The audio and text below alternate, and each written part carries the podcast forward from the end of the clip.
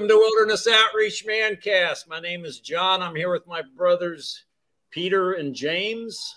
Mancast is your weekly adventure into the wilds of masculine spirituality, where we will be hunting for the meaning of manhood, tracking down the intersection of faith and science, uncovering true leadership, and searching for the deep meaning of the history of God's created universe.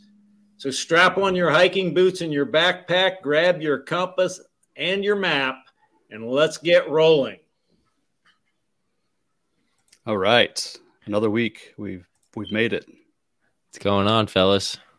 This is another great this is gonna be a great one too, because I'm excited. I know you guys are excited about being proactive. Yeah. First habit. So They let's call go me ahead proactive proactive. Is that what they call you? Proactive No. Pete. I didn't know that. well, let's go ahead and get started with a prayer.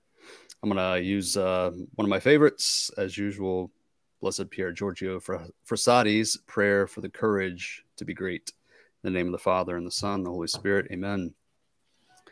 Heavenly Father, give me the courage to strive for the highest goals, to flee every temptation to be mediocre.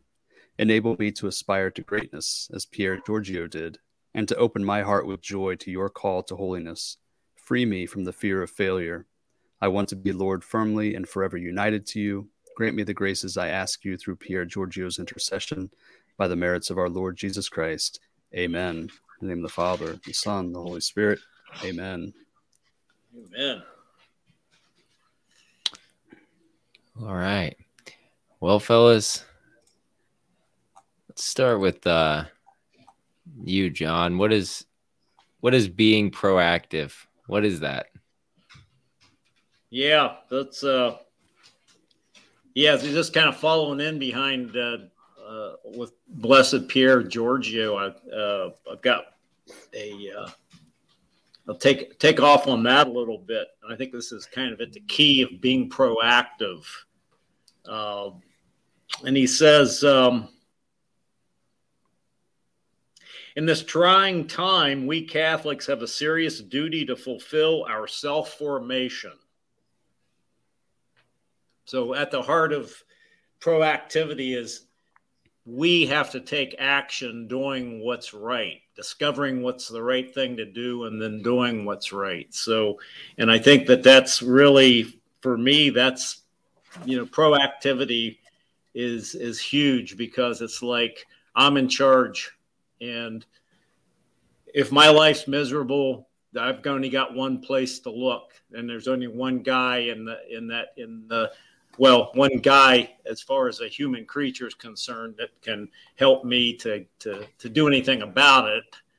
And uh, of course our lord is the the big factor in my life but i have to be able to turn towards him and and then really work on who i am and who i need to be. So it really proactivity is about personal responsibility to the max. You know, we'll we'll talk later, I'm sure, about uh, a book called Extreme Ownership, which is that same idea that like, you know, if I'm unhappy, if I don't like where I am in life, if things are happening to me in my life that seem out of my control, all of that lies on my shoulders and I gotta I gotta step up and do something about it what's kind of interesting about it is that it's so opposite of what we call the woke culture today the anthem of the woke culture right which is victim mentality. It's like no you're you're you're just a victim of all these circumstances in your life from all the forces of power that exist out there and you don't have any control over it. You're either a victim or you're a perpetrator. Uh, you're because of forces outside of ourselves that have nothing to do with us. And it's just such a false narrative. It's such a false way of being. And it's actually that proactivity is the key. It's the antidote to the problems of the world today. I think if if if I would say let's teach one thing in in school to all kids from the time they're old enough to read and write clear through the highest level of college it's like you're in charge. You need to figure out what the right thing to do is and do it and get after it. And so yeah that's that's what uh, that's what proactivity is to me. Just taking taking charge and taking taking responsibility for everything in your life and moving forward. That's awesome i like how you brought uh, pierre and giorgio into it right after that prayer that lined up well that's why you ended up doing the prayer jam yeah it is because right before we had decided that you were going to do the prayer, Pete, but then I don't know switched around we. and the Holy Spirit just uh, makes things happen. I like oh, what yeah. you said, John, about the uh, about teaching kids, you know, in schools and all that about you know taking charge, taking responsibility. I think that's that's a huge problem that we have today. Is no one wants to take responsibility for themselves, for their actions, um, for anything. You know they want to blame everybody and that's what i always try to teach my kids is you know they were always you know this you know anthony did this or william did this or, or whatever and i'm like no it's not their fault. Just stop blaming and and get it done. You know do it do it because it's supposed to be done not can't blame everybody for everything so i like that i think that's definitely something that needs to be taught mm-hmm. yeah, i guess my, uh, no go ahead Oh, I just gonna say it's like tough love, right? It's it's mm-hmm. but it's a good tough love, yeah. Well, if we don't have that, then the only other option is victimhood, right? Right. Yeah. Yeah.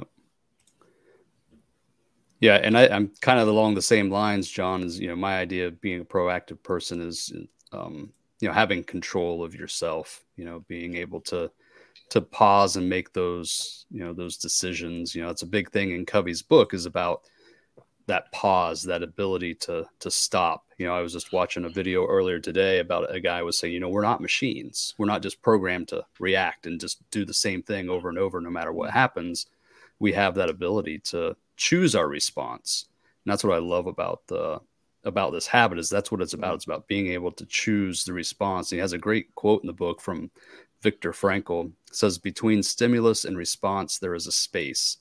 In that mm-hmm. space is our power to choose our response. In our response lies our growth and our freedom. And I mm-hmm. love that. Just that we have that ability. That's kind of where free will jumps in there, that we have that ability to stop and say, okay, how am I going to respond to this? Mm. Right. Somebody calls right. me a name, somebody cuts me off as I'm driving to work. You know, somebody says something mean on the internet or whatever I have that ability as a human being to to pause, to stop, say, okay, what am I going to do? How am I going to respond to this? I'm not just going to instantly react. Mm. So that's what I, I really like about this this being proactive, and so that's what I try to teach my kids. And I taught this these seven habits. Um, and you, I had you come to one of my classes, John. We talked about. Uh, I think we did first things first with when you were there, but and I taught that class and about it's all about pushing pause. You know, you see the little pause button on your. Uh, I'm old, so VCR or uh, probably I think they still have pause like on Netflix and things like that nowadays. But um, no, they got rid of that. Did they? You got to just watch yeah. right through it. So we'll get you updated. right.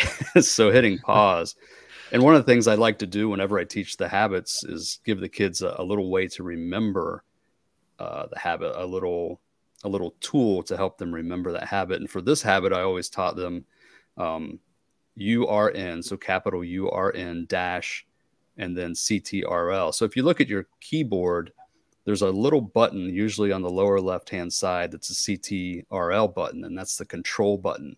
And that's very powerful. If you push that button down and push other keys, it does a whole. It opens up a whole nother world of uh, possibilities in the in the keyboard. So I try to teach the kids, and that's a way for them to remember whenever they see that CTRL. You are in control. So there's that dash in between, that pause. So you don't have to react to everything. You can take a moment.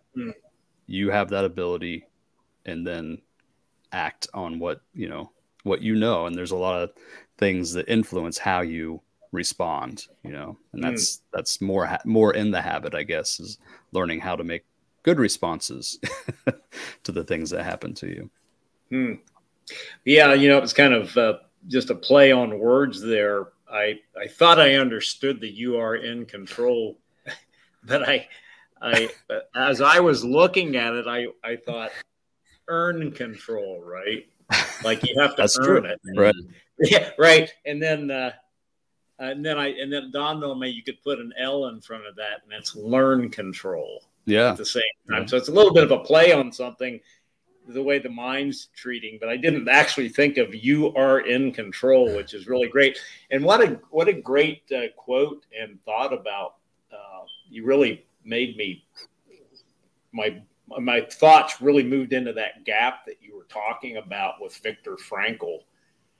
To think about the condition that he was in, you know, in a concentration Right. camp, where, where it's like he was stripped of like all of his humanity except for I have the ability to choose, right? So he could see so clearly, but that idea that there is that space that maybe we have to create, but definitely just in, embrace it where we don't have to that pressing of a pause, right? It can make all the difference in the world about what the outcome of a particular event or a thing in our life is, which is, uh, yeah, kind of going back to, I think, what Peter's maybe thinking about, about the mastering of the self, perhaps, right? Yeah, it falls right in line with that. Um, most of, I mean, this habit is to me is all self mastery. I mean, like, like Jim was saying, like you press pause. Well, you have to think about that beforehand. You have to make the choice to say when something happens, I'm going to do this, and you have to plan that out.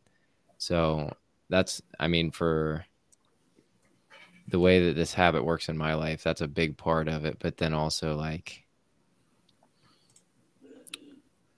just uh like you guys were talking about earlier with dress addressing like more like covey talks he has about these quadrants. We'll get into that later. But there's four quadrants and one of them is addressing the things that are not urgent but are important. So like the things that no one wants to do really or like that are are very difficult to begin doing but you can create easy habits out of like exercise or um, eating healthily going to bed early and waking up early all those things so um yeah i think that that that sums up proactivity for me is just addressing the not urgent but the important Mm. Mm. yeah Yeah, and it's definitely a habit that takes practice. All these habits do, but definitely being proactive. I think for me myself, it takes some thought. It takes re- reminding myself to push pause, to you know get moving when I need to get moving. So it's it's something that it's a habit, and that's what we're talking about is habits, and those are things you got to do repeatedly, right? You got to keep working at them. Hmm. Yeah, it's it's uh gosh, you know, it's kind of funny. I've never shared this with you or anybody else. So, uh, but uh, when I was first studying like the Seven Habits, and then there's some other things like the a book called The Fifth Discipline, but uh, there was five disciplines. But with the Seven Habits, I can remember working out, and I really wanted to get them burrowed into my brain, right? So they became like I knew the seven habits, right? I could just repeat them. I could think about them. I could just make them part of my whole brain and, and the way I was thinking about stuff. So I would I would uh, do this like I'd get on the treadmill and maybe I'd you know I would walk real fast or hike for an hour, right? And I would repeat the seven habits. So I'd start with habit number one, and I'd repeat it in my brain, and then I would think about it and concentrate on. it. Then I'd move to habit number two, and I would just like the, the whole idea. It's kind of like that. That uh, what is it from um, Exodus where it says drill drill it into your children, right? Drill these Right. truths into your children. It's kind of like I was doing that intentionally, trying to get it because I knew it was good stuff. I knew we that uh, so it's kind of that taking that responsibility then for you know drilling it into my into my brain so that I could start to think like that and start to act like the seven habits were calling us to do or are, are calling us to do yeah And that's interesting that you use the the exercise as a tool to help drill that into your head. I was just listening to a, an excellent podcast by Dr. Andrew Huberman, and he talks about uh, people ask him what's the best way to remember things, and it's he said it's to study something and then spike your adrenaline somehow, whether that's a, mm. a workout or something like that, and it triggers your body uh, to remember what happened right before that because we're we're trained, you know, from our basic biology to remember things that get that adrenaline spike. So we're on the lookout for it again. So by you studying a habit and spiking that, it helps seed it into your brain even more. So that's pretty cool to hear you say that. Completely yeah. off tangent, but just you know. hey, that's cool. I listen to that podcast too. I like that a lot. Yeah, that's um, yeah, he's great. Those are some long, in depth, oh, yeah. very very in depth podcast about neuro, not, like not neuroscience. Heard of him. Who who is it again? Uh, Dr. Andrew Huberman. It's mm. the Huberman Lab. He does a great great job. Interesting. Um, with all his all his podcasts. But it, it, he's a neuroscientist and something else, a professor at Stanford. He's, he's really good job. Um, but back to our podcast. Yeah. Uh, so a lot of thinking and being proactive comes also, you know, thoughts as well as language, right? How we talk to others, how we talk to ourselves. So maybe we can take a look at that. Hmm. Um, yeah. Um, I think Hey, I think we got a little echo, John. I don't know if that's you or it's got to be you. It's got to be you, John. But you're getting blamed regardless. no, but I think our words, yeah, it's gone now. Our words, I think, define us in every sense. I mean, the speech we use is very important um, in the way that we see the world around us and the way that we see others and the way that we see possibilities if you you uh, have ever talked to somebody that is not in any kind of control you know that a lot like if you have ever talked to somebody that you know is not in control their language shows that very quickly. Um and then if you talk to somebody who is in control who is a, a leader and uh and just kind of you know taking control of things their language is very different. So like the way we speak um, has a huge impact on everything in our lives but it plays into this habit i think because when we begin to become proactive in all areas of our lives it's i think that's where it starts is with our speech and especially with our self speech and uh like I said, the way we see things. Mm. And that was a turning point for me. I was I was definitely a victim. Uh I mean, three years ago, really three and a half years ago, I was a pretty big victim. Like, why is this happening to me? Why do I deserve this? Why am I here? Like, why me? You know? And uh, when I decided that everything was pretty much my fault, that's when things changed and I decided I here's this problem, I can do this about it or I can do that about it. But it's not anything more or less than that. It's something that I get to solve now. Mm. And that all started with my speech for sure. Mm. Mm. Yeah, I it, it, in in Covey's book somewhere, and maybe it's in this chapter on proactivity, but he kind of talks about these a couple of these paradigms, and it it has to do with self talk again. But the idea that well, my parents did it to me, right? So it's like, well, they conditioned me to be who I am, and so I can't get outside of that. And uh, so, woe is me. There's nothing I can do about it. Or I could say, he calls that so your parents did it to you or i could say well you know i've got bad genes you know my genes just sort of they're in control of me i can't do anything about my genetic makeup and i think covey calls that well your grandparents did it to you then right and uh, yeah so I it's like said, so, yeah one of the most important ones that you just said was just two words i can't yeah. Just removing that from your vocabulary entirely. You know what I mean? Like it started with the little engine that could and then mm-hmm. went from there. Yeah. Yeah. Yeah. That's, uh, Yeah. You know, one I'm I'm reading another book right now uh, that uh, some of the the seminarians put me on to. It's called Difficult Conversations. It's written by three people out of the Harvard, I think it's Harvard Law School. That's kind of this idea about that all conversations, difficult conversations that tend to end up in arguments, have a basic structure to them. And one of the things they talk about, and this is one of those, I this is a really powerful idea in terms of the self-talk, is that when we get into a situation that we we say, oh wow, okay, I don't really want to be in this situation. But one of the things we should be thinking about was how did I contribute to getting into this situation, right? What did I do that got me into this situation? So again, that's that once we start to learn how to use the correct language, it's a language of empowerment. You know, it's not like staring at our belly buttons or anything, right? Trying to figure out what's wrong with us, but just like, okay, what did I do in my life that led me to this point? So I need to be able to make a course correction.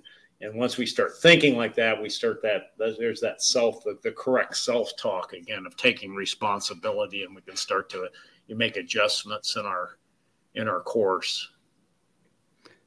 Yeah, and I think all self talk, um, but for myself, especially negative self talk and reactive, you know, self talk in my brain has this um, I would call it a positive feedback loop, and that doesn't sound mm-hmm. like the right thing. But when we talk about feedback loops, we're talking about a negative feedback loop. Is you know the temperature in your house gets so high, it kicks the thermostat, which makes the air conditioner come on and lower the temperature, and vice versa. Whereas positive feedback loop is almost like uh, you're echoing on the the microphone through the speaker, and it gets just so much, it just keeps amplifying and getting worse and worse and worse.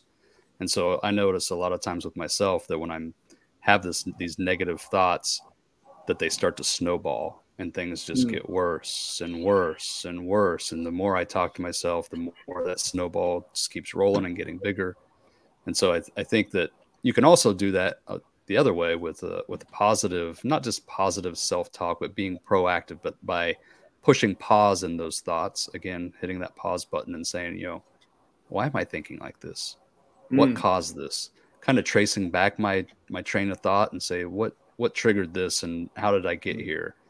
And mm-hmm. usually I can see that it was just something ridiculous and I can kind of mm. pause it there and, and move on with, you know, some proactive, positive thoughts and things like that. But it's it is important. I mean, how we speak to ourselves, how we speak to others, that's you know, it's it's how we communicate ideas for good or for bad. And I think that they can be infectious. Um, you know, I used to work with a guy who every time we'd have a meeting, he was just negative Nancy. I mean, everything.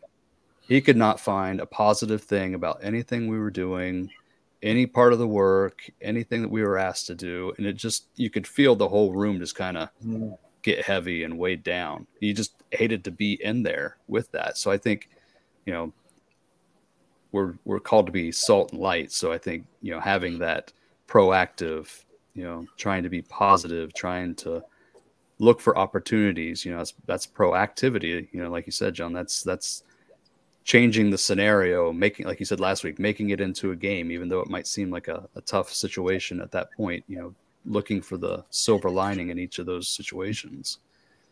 Um, yeah, you know, it's it's it's it's amazing to think about that uh, that same situation uh, so back in my mid 30s, when I really started to make a turn towards proactivity, uh, I was listening to some uh, some some folks. Uh, I think one guy may, may, have been Brian Tracy, and uh, anyway, one of the things that he said is you need to start thinking about what you're thinking about.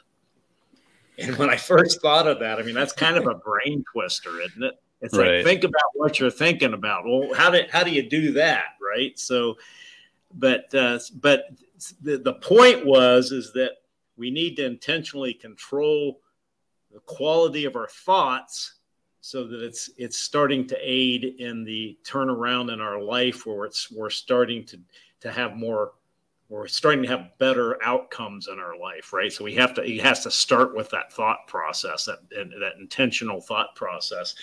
And I and and, and one of the one of the um, exercises he gave was well as you're going through the day, like if you're driving somewhere, all of a sudden think, okay, what have I been thinking about in the past five minutes or the past 10 minutes and start analyzing, right? right? And it was like when I started doing that, I was aboard with what I was thinking about. It was like right. nonsense. It was violence. It was it was stupid stuff. It was just like chaos and you know all the bad things. And it was just it was there's this natural. It's like this flywheel of negativity that's just churning there, right? And it's like I started, I was, I was stunned. It's like, wow, that's going on all the time in the background of my thoughts. And it's controlling where I'm going and how I'm thinking and feeling at all times, right? And it's like, so the concept then became, well, you got to like grab hold of that flywheel and you got to start reprogramming it with your own virtuous thought cycles, right? So we can start to move ourselves in a so, because our thought processes end up aiding in our process of moving forward with the physical, the spiritual, and the intellectual, right? So we can start moving in the right direction. So, a really difficult thing, but what a powerful idea, right? So, starting with that idea of start thinking about what you're thinking about and then start to reprogram your whole thought process.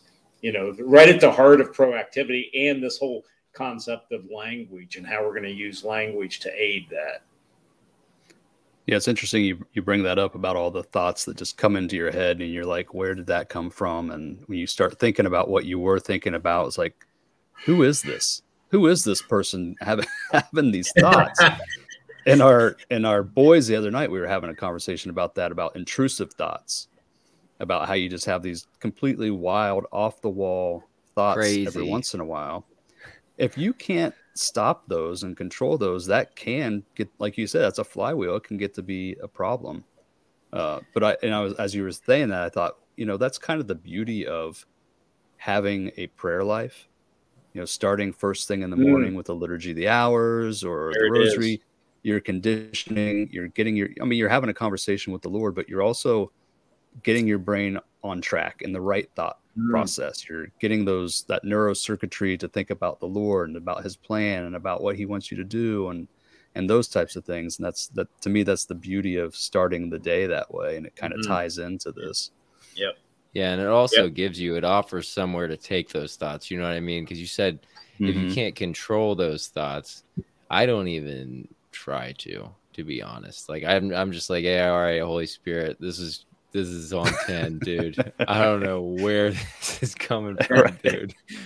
But like you said, it all starts with being grounded in that. You know what I mean? At the beginning of the day, where are you going? Where are you going to take all of your things to that you don't know how to deal with? Like, where are they going to go? Obviously, not to, I mean, maybe we try to take them to other humans, but that doesn't work very well yeah. for a lot of us a lot of the time. Um, mm-hmm. Maybe it works sometimes for some people, but I think being grounded in that in our faith is just so important to be able to have that that firepower, dude. I mean, like we're in a battle, right? Like if you don't have that, it's easy to let those get just wrap you up, take you away real quick. Yep. Yeah, and I mean, a just regular habit of praying each each morning and and reading and you know reading the saints and stuff like that, and you for whatever reason skip a day. I know with, if it's for me, something happens and I just, you know, I'm not doing this. That's a nightmare of a day. I mean, I tell you, every single time it's a nightmare of a day. and when I go to confession, it's always, I did this, I did this. And I know that it ties back because I neglected my prayer life, you know, mm. and it just, it spawns from there. So I find that, it's yeah, important. it's like, no, I'm going to sleep for 20 more minutes and screw up everything the next 16 hours. They're screw them. Yeah. it's like 20 minutes. It wasn't worth it, man. Every time. Yeah. It, yeah. Mm. I catch myself there frequently. Mm. It's amazing how all these, all the good stuff ties together in this core of common meaning. You know, if as we're talking about this, I'm thinking about this other uh, guy that really is helping. In fact, uh, Father Hahn introduced uh, me and some of the seminarians to uh, a man who has this process called optimal work or optimum work. And uh, in that process, he, he's hitting right on what we're talking about there. So, like with Pete, he, like he he he wants you in this optimal work process. He wants you to become mindful of what's going on in your in your life and in your mind, right? And so these crazy influences, these crazy thoughts, right? He has you kind of observe them enter into you, into your your consciousness, and then you just kind of say, "Okay, I see you're there now. You're dismissed." Yeah. It's kind of almost like an active dismissal of the chaotic thinking, right? Because I'm going to mm-hmm. be focused on the right stuff, and and since he's a you know he's a, a Orthodox Catholic man, he's grounded in the whole idea of prayer at the same time. But that that, that those those two things that you know that the power of prayer of ordering, you know, even to say, "Dear Lord." Order my thinking today. Just such a, a simple prayer as that. Dear Lord, please order my thinking in accordance with, with the work that you want me to do today, right? Something such a simple prayer can be so effective. Yeah. And or, ordering our brain and helping to mold our our neurocircuitry even right on that on that level so yeah good stuff yeah it's funny it's good to hear you guys say that yeah i think it's awesome um but one other thing that i found is like dude like you get all once you start asking for help things change tremendously it's like okay the holy spirit lives in us and we you know we're told that and whatever but like once you actually try it it's a game changer Oh yeah. it's yeah. funny. Yeah, it's funny. So pretty much I I mean, would you guys agree that our words define us and they offer pretty much ownership or excuses to our entire lives and that's a good base for proactivity? Yeah, mm-hmm. I think it's a great place to start for yeah, anybody yeah. who's just getting into these habits is, you know, I think he even has a 30 day challenge in the end of that chapter, you know, to get people to do exactly what we're talking about. Think about what you're thinking about.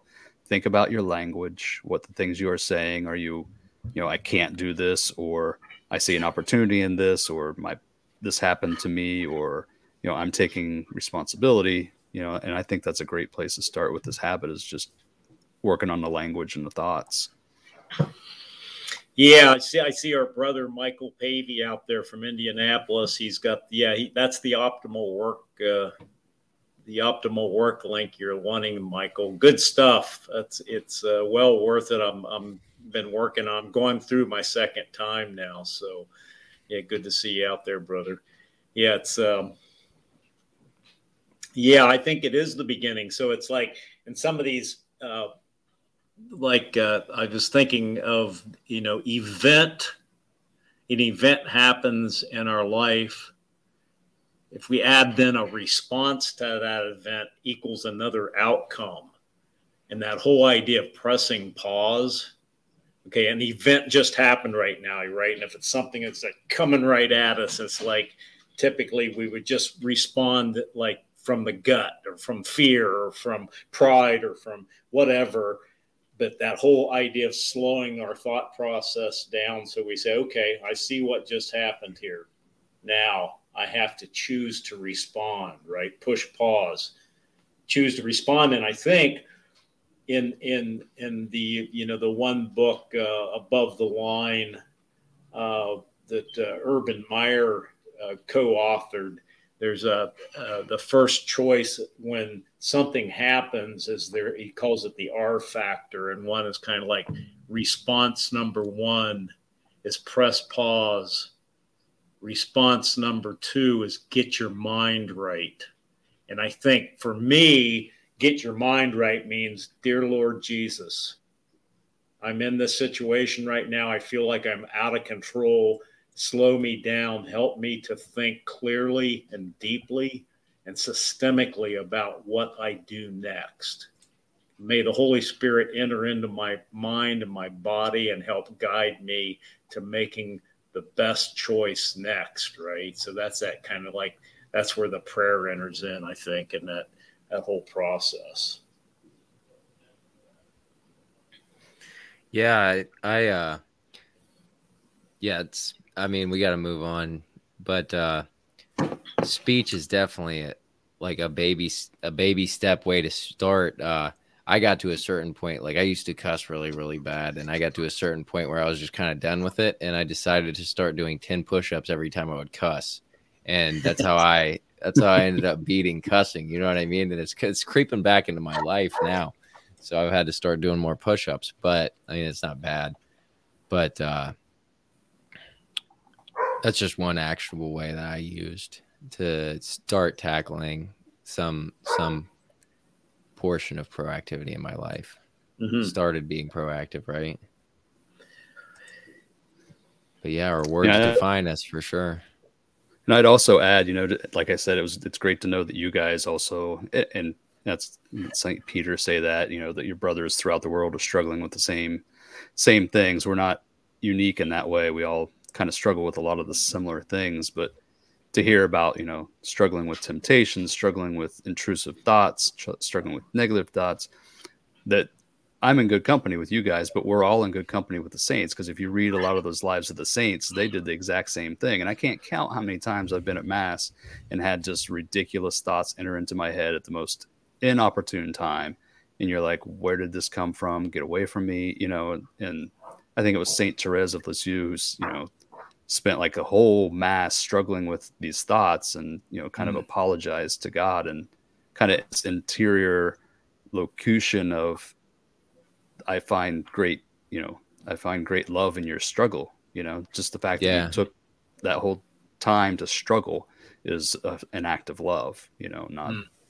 not giving into it not despairing but just con- continually fighting it so we're in Stuck good company with the saints yeah yeah and it's not always, I mean, like a lot of the time for me now, I mean, like sometimes it is like crazy, like gnarly, intrusive thoughts. And I'm like, I wouldn't even say that out loud. and, then, and then sometimes it's like stupid stuff. Like today for me, it was yard sales all day long. It was like I saw a sign for a yard sale this morning and I went to it. And then it was like I gotta find as many yard sales as I can. And no matter what I thought about, like I was trying to pray, whatever. I just that would not leave me alone all day. But anyway, we're moving on now.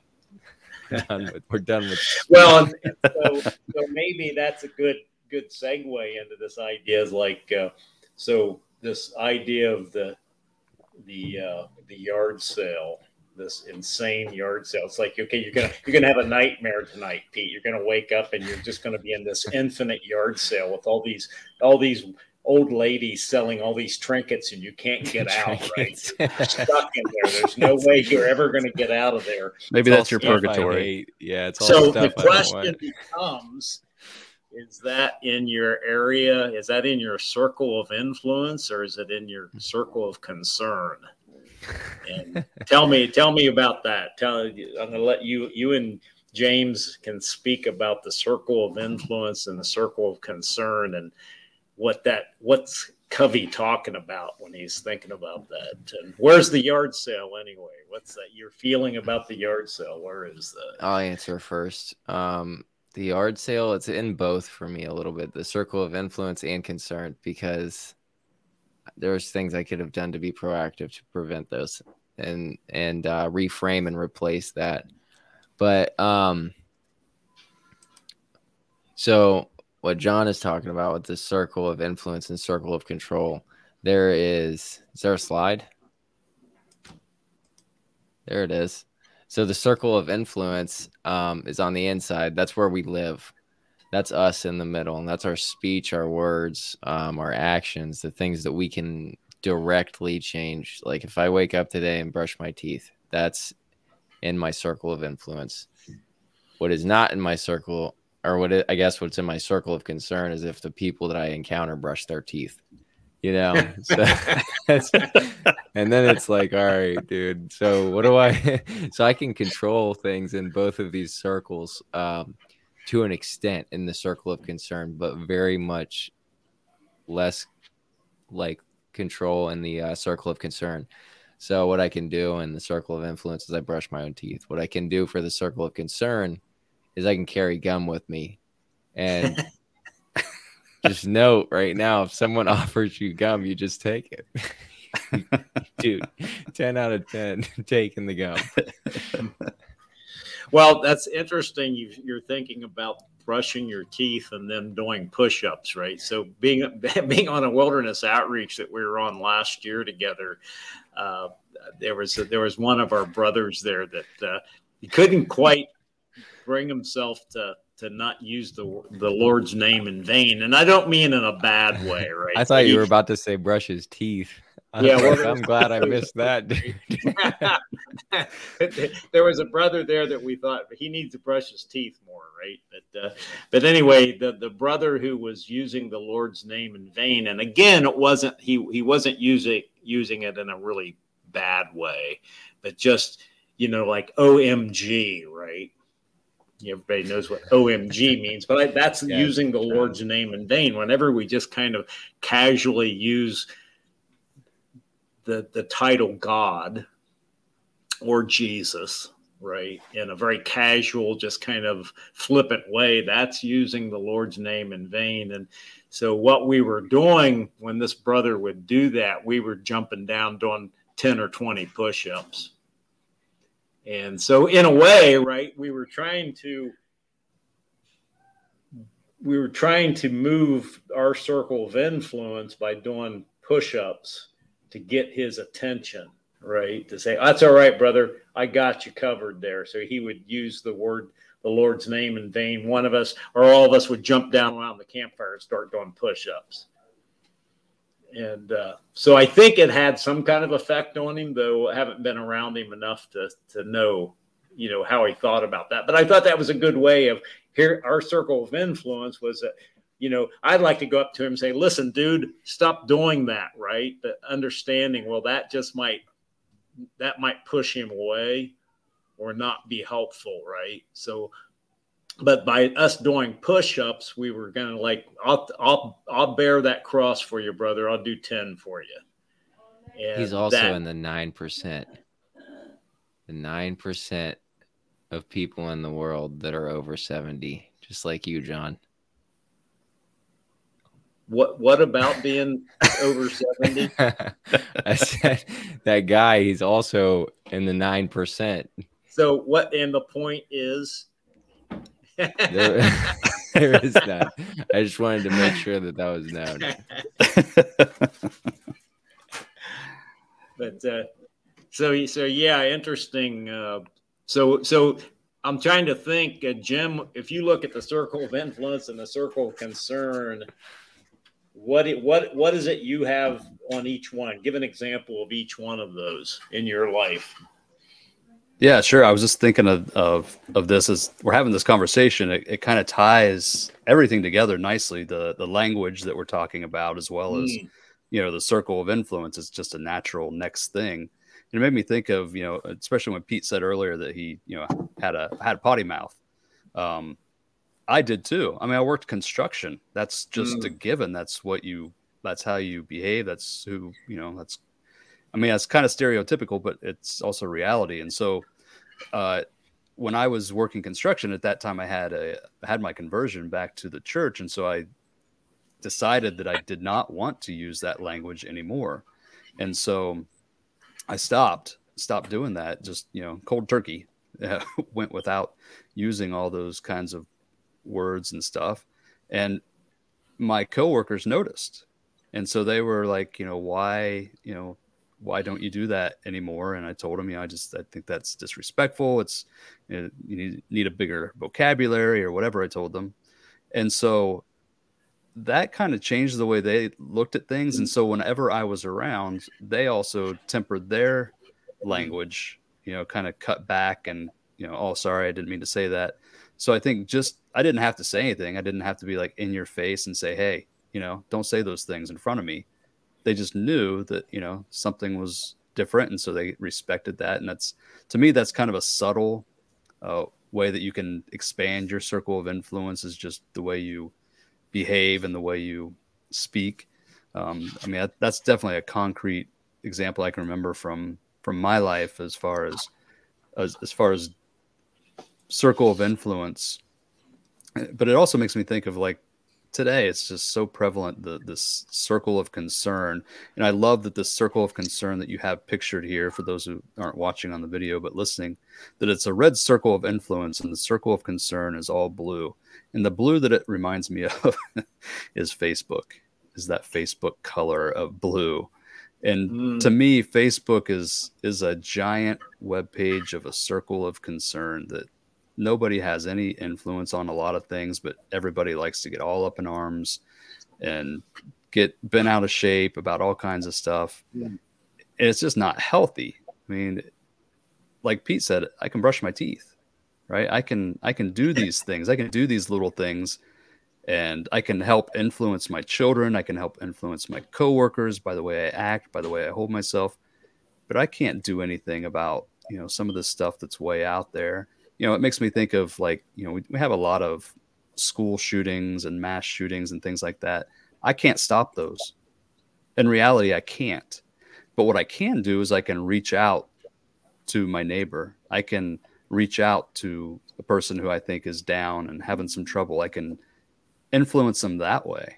Right. If, and I would suggest if anyone has the time is to go onto YouTube and uh, search for this gentleman's name is um, Aaron Stark, and the title I think of the title of his talk is uh, "I was I was going to be a mass shooter" or something like that. And it, and he talks. It's just a seven minute talk where he's talking about how he you know grew up. It's just a terrible family situation, addicted parents, abusive parents, just bad neighborhoods, all these every excuse you could think of for being just a terrible person, and how he went to a really dark place and lived there for a long time and made up his mind to to take it out on the world. But it was somebody a friend of his who loved him even though he had stolen from this friend he had destroyed his property. What the friend did is said hey you want to come watch a movie? Hey you want to hang out with my family? Hey you want to it wasn't a program it wasn't a, a government sponsored rehabilitation thing. It was just loving somebody. And I think that's where our circle of influence, we need to remember that. That's where we can make a difference is just loving people, reaching out to them, treating them like human beings. Um, I don't know if that has anything to do with what we're really talking about. But, um, no, I, I think it's got a lot to do yeah, with it. Yeah. Sure. Yeah. yeah. Yeah, but I mean, that's our circle of influence. It makes me think of Chesterton too. Like they asked him, "What's wrong with the world?" and he said, "I am." Right? There's right. Yep. we got to take that responsibility that we are we have a huge influence whether we know it or not mm-hmm. just by the way we we behave and by the things that we do mm. and we waste time that we could be reaching out to our brothers and sisters by worrying about this circle of concern that we can't do anything about mm. yeah but that like you were saying like that also increases your circle of influence when you start reaching out and honestly, um, what you just said at the end of that, like we don't reach out enough to the people that we're pretty much, mm-hmm. you know, very close to. We have the, these phones and these means of communication and all this stuff where we can, I can call somebody. I mean, like you guys are far away from me and we're, we're doing this right now, you know, but like I have eight brothers and sisters, and like for a long time, I mean years, I I didn't care to talk to any of them or check on any of them. God forbid if something would have happened, you know what I mean? How I would have regretted that. But now that I have, I've had those thoughts, and I'm proactive about how I live my life in general. That is something I I take action in and increase my circle of influence with them, and and uh, you know, make sure how check on them. You know, I linked that video too in all the comments for uh mm. it's it's titled to TEDx talk. It's titled I was mm-hmm. almost a school shooter. Mm. And uh, yeah, I think it's like yeah. seven minutes. It's it's worth the listen. This guy, yeah, and it really kind of hits home. Not long, but especially with everyone big. talking about it, needs to be gun control and all that kind of stuff. If you look at the research, it, we need people to reach out to other people on a human level and, and be friends. And that's cool. that's what's gonna stop this stuff. Mm-hmm. Exactly. The, and that's those people that it. say that gun control is going to own it or end it or whatever, like look at Chicago. That's all mm. I have to say. Yeah. Yeah. and that's what and that's what he says in his talk is that it wasn't like he went to a store and bought this gun. He did go and get a gun, but he got it from somebody on the street. Yeah, I mean, I he have went a to somebody who had dealt drugs not, to his parents and said, "Do you have a gun I can get?" And he said, "Yeah, if you can go get me some more drugs, I'll give you this gun." And that's what he did. So, I mean, it it's about loving people and bringing them to the truth. You know, crazy. Yeah. What about you, John? Yeah, it's uh, it's just profound thinking about the. I was, you know, without being too obtuse, I know Peter, you and I dealt with a, uh, you know, uh, an issue that you were struggling with with another individual, right? Or here a couple months ago, and it oh, took oh, yeah. some thinking and some pressing pause, right, to think about what's the right path forward. Yeah, and and and we thought about it well because that was in my circle of it. concern. There was this yeah. thing that was just right. in my circle of concern, and I was like, okay, what this is what can I do in this situation that's yeah. you know not going to destroy everything? So I had a couple options. I could talk to one of my mentors. I could screw everything up really bad easily. Didn't need any help with that. I'm good at that. That. I chose that that was probably not the right answer. So I prayed about it too. And I yeah. ended up taking it to John and then I'll let you take it from there. But that was the way I took I was proactive in that situation. Yeah. Well, and I think there was good because there was there ended up being a team of three of us, three men that were close to we're close to one another. We trust one another. We have the same belief structure. We we prayed about it, and the Lord led us to the right direction. Right? And yeah, that was so key, and it was being open, and so we moved that and even though you might say that, well, in some respects, that's not been completely resolved, but that's the way the world works, right? I mean, everything's a God plays the long game, right? And yeah. you got to be patient and not try to push the Holy Spirit into doing what He's supposed to do when we want Him to do it, right? So, uh, and that's kind of working that circle of influence and circle of concern. I guess kind of a story I would have about just being proactive that was early on in my life, just kind of, and then uh, kind of close it out for my part of, of the proactivity is that I worked for a, a, a company when I was uh, when I was in my like when I was 27 years old, I took on the biggest job I'd ever had in the construction industry. It was a big, complicated job. It was actually for the St. Michael's School and Church in Worthington, Ohio, which goes back to the early 1980s. And uh, I, I ended up uh, taking this job on, and it was a big, complicated job, but it was just the right job for me at the right time and the company I worked for, after I did that job, I went to the the guy that ran the company, and um, it was a fairly small company. I think that year that I worked with him, we may have done like seven hundred and fifty thousand dollars worth of revenue in that company that year. And I said, I'd like to move into the office and do project management and estimating. And he thought about it. He called me in he was not a man that was very good at mentoring, but he really knew the construction industry. He's really smart about it. But he was a ter- he was a terrible mentor in a way. He didn't know he he had really low people skills, and he but he he was he I think he saw something in me which was really good, and it was one of the works that the Lord was doing in my life at the time. But he said, okay I want you to come in here and you're going to join me in the office and we're going to go we're going to go get some work, right? And he said, "But I'm going to tell you something. I'm a terrible teacher." And I said, "That's all right, man, because I'm a good student." And I just took that proactive. You know, I don't care what it is, dude. You got stuff. I'm going to learn what it is. That's awesome. And I'm not going to allow your inability to like treat me like a human being or whatever that looked like. It didn't make any difference. I'm going to get what you got. And together, the two of us, we built that company into one that within 10 years, we were we were doing like $25 million a year in business. Hmm. And it was just a fantastic, you what a great, you know, I've just blessed the Lord for all that experience that I got with that. And it was just that proactivity of saying, no, I don't care, you know, and and Covey talks about that, about having a really bad boss. Well, go for what the boss needs, right? Get over yourself, man, and get to work. You know, learn, Right.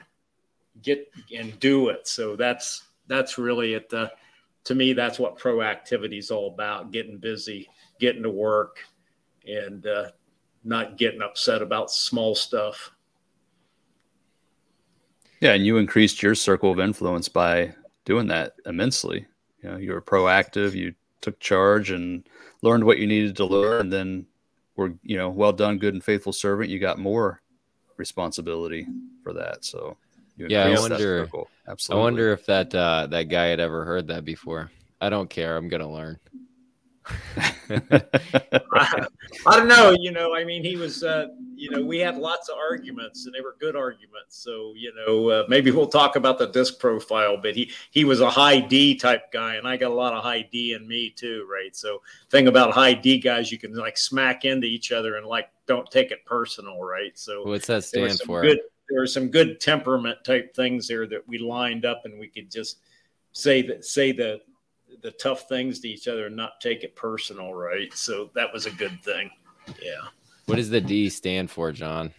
Dominance. For the listeners, yeah. So you guys are high in a dominance. dominance personality Yeah. trait. We'll talk about that dominance, influence, steadiness, and conscientiousness. And Politeness. yeah, right.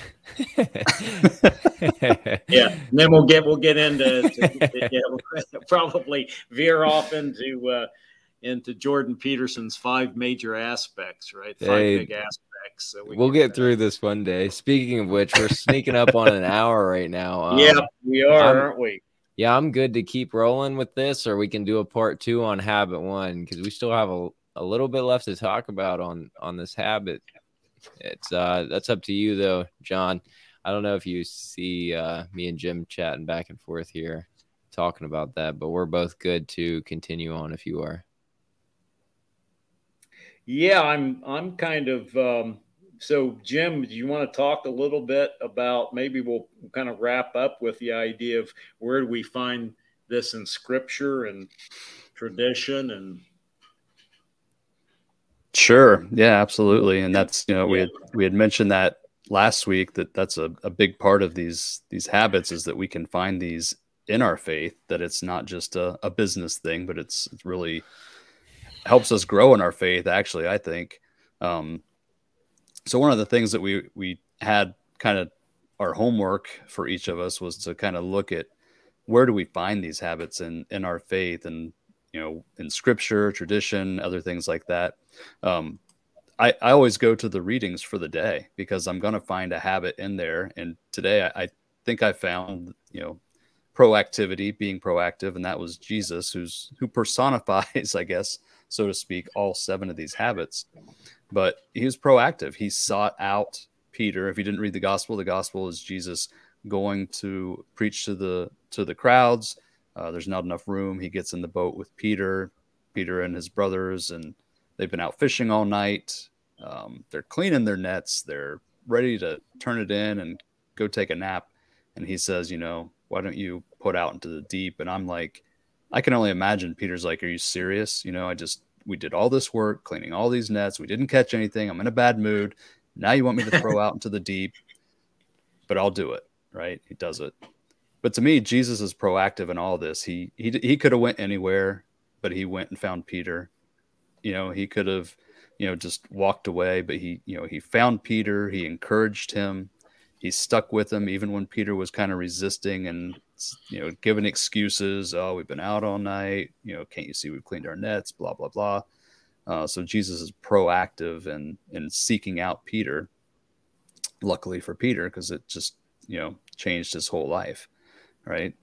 And and peter says you know depart from me lord for i'm a sinful man. And jesus just ignores that. And i say that's the prayer that jesus always ignores right depart from me lord yep i'm not going to do that he's going to stick with you the whole whole time. So definitely in today's readings, uh, we we find being proactive. You know, in a, in the Catholic faith, we baptize infants, so we're proactive about getting them prepared for heaven. We already have that end in mind. That's another habit we'll talk about, but we're proactive in that respect. We're proactive in educating them, bringing them up in the faith. It's not just uh, well, let's just raise the kid and see what they want to be.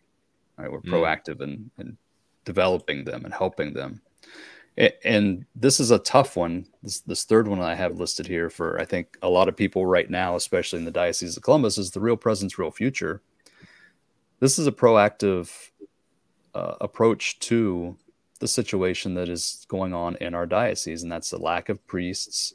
Um, you have parishes that have that are barely open, and so you know for the past year, two years probably is more realistic. They've been really examining this and not just waiting for things to happen, not just hoping that stuff changes, but they're really examining things and working on making changes for the better. So, you know, I see proactivity in a lot of different places in our faith, from scripture all the way down to our diocese. Mm. How about you, John? Yeah, that's uh that's good because yeah, we got to we got to take charge of you know managing our diocese properly, and uh, yeah. So I get I guess when I when I think about the uh, uh, I can't help but think about the parable the the talents and where where the Lord gives three men so many talents to see what they're going to do with them, right? And the so that what he really wants the men to do with the talents that he's given them is to multiply them, right? Turn them into something more. And that's really what he's hoping for. And that's at the essence of proactivity so that the the the the third servant who buries it because he doesn't want to lose it or he's afraid of what the the lord's going to do. He's the one that the lord dismisses right? He's like give me your talent i'll give it to the others who are going to turn. And that's just like the essence of proactivity i think. Also the the, the parable of the prodigal son when the you know the son who leaves he finally he he he spends his inheritance and he just he he hits bottom. And he just he's like if if my father will just take me back i'll be a servant. If i can just be a servant for him i'll come back. And it's like that's the essence of you know of of being contrite. And i think um in our faith that's that kind of going on to i'll just roll that into the idea of what's the sacrament that really resonates with proactivity. And i would say it's the sacrament of confession you know to just like look at myself lord i am a broken sinful man and here you know i've done these things and i have to own it right and that's that so that's that's really where it speaks to me you know in in the gospel say or in the in, the, in our yeah the gospel and and, and our faith and and, and our sacrament. Yeah, that's interesting that you you chose uh, confession as well as you talked about the the prodigal son. And to me, as you were speaking, it made me think of um, this this prodigal son had this change of heart, a change of thoughts, probably a change of language. You know, just thinking if I could even just be treated like a servant, I you know that's good for me. You know, he's just have so this proactivity can also be that that part of you know turning ourselves around. You know, repentance and that's proactivity prompted by grace um, to return to the Father. So those are all good, good stuff there. Um, we're also looked at uh, some of the virtues or the vices uh, that go along with this habit. I put that um, for me, it was temperance would be the the virtue that goes along with being proactive.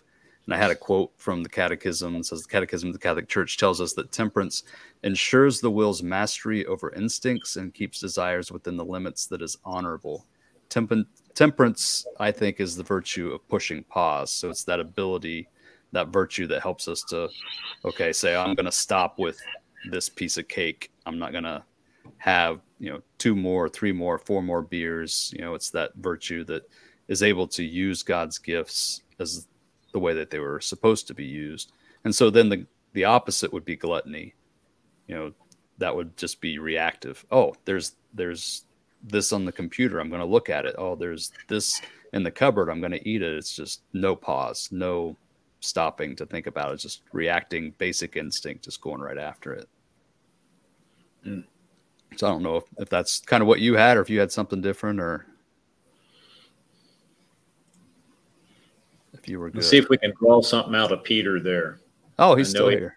He's got he's got deep stuff for us there. I Sorry, I had to run. Hear it.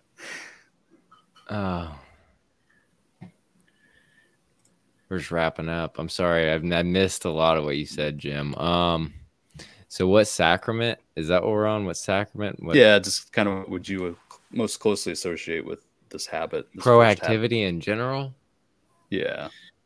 Sorry, I was out of it, guys. Um, hmm.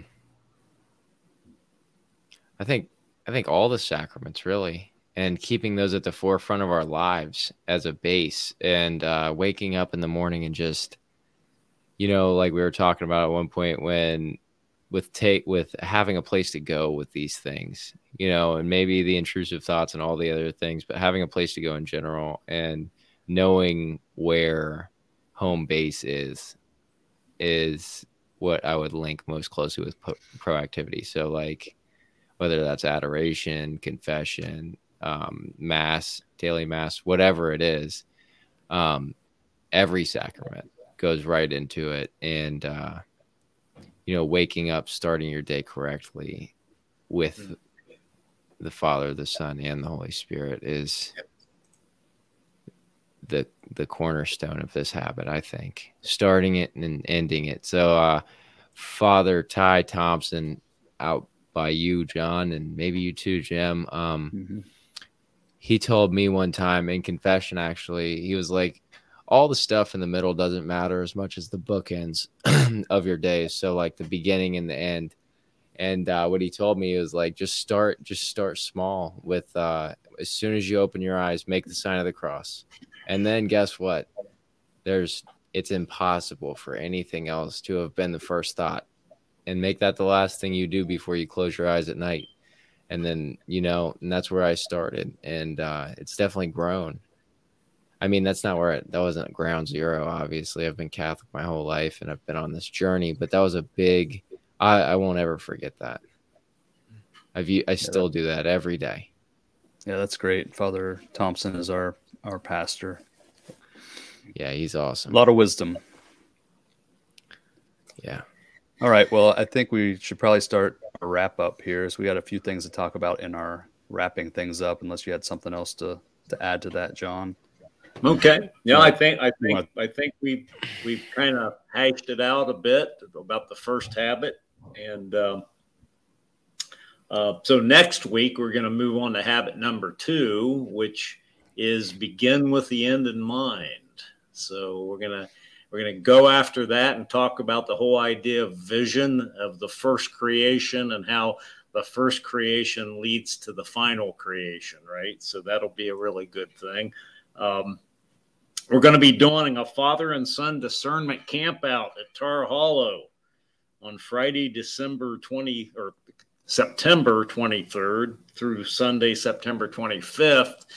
There's going to be uh, it's for fathers and sons, uh, sons ages seven through uh, 12th grade, and just come out there with Father Hahn and, and a couple of the wilderness outreach men, and and I'll be giving some talks with the fathers about fatherhood and uh, mentorship and uh, manhood, and Father Hahn will be talking to the young men about uh, uh, being a priest and bring being a, a father as a priest. And uh, so it'll be a good, great weekend. We'll do a little trail work, do a little hiking, have some campfires, and it'll be a great time.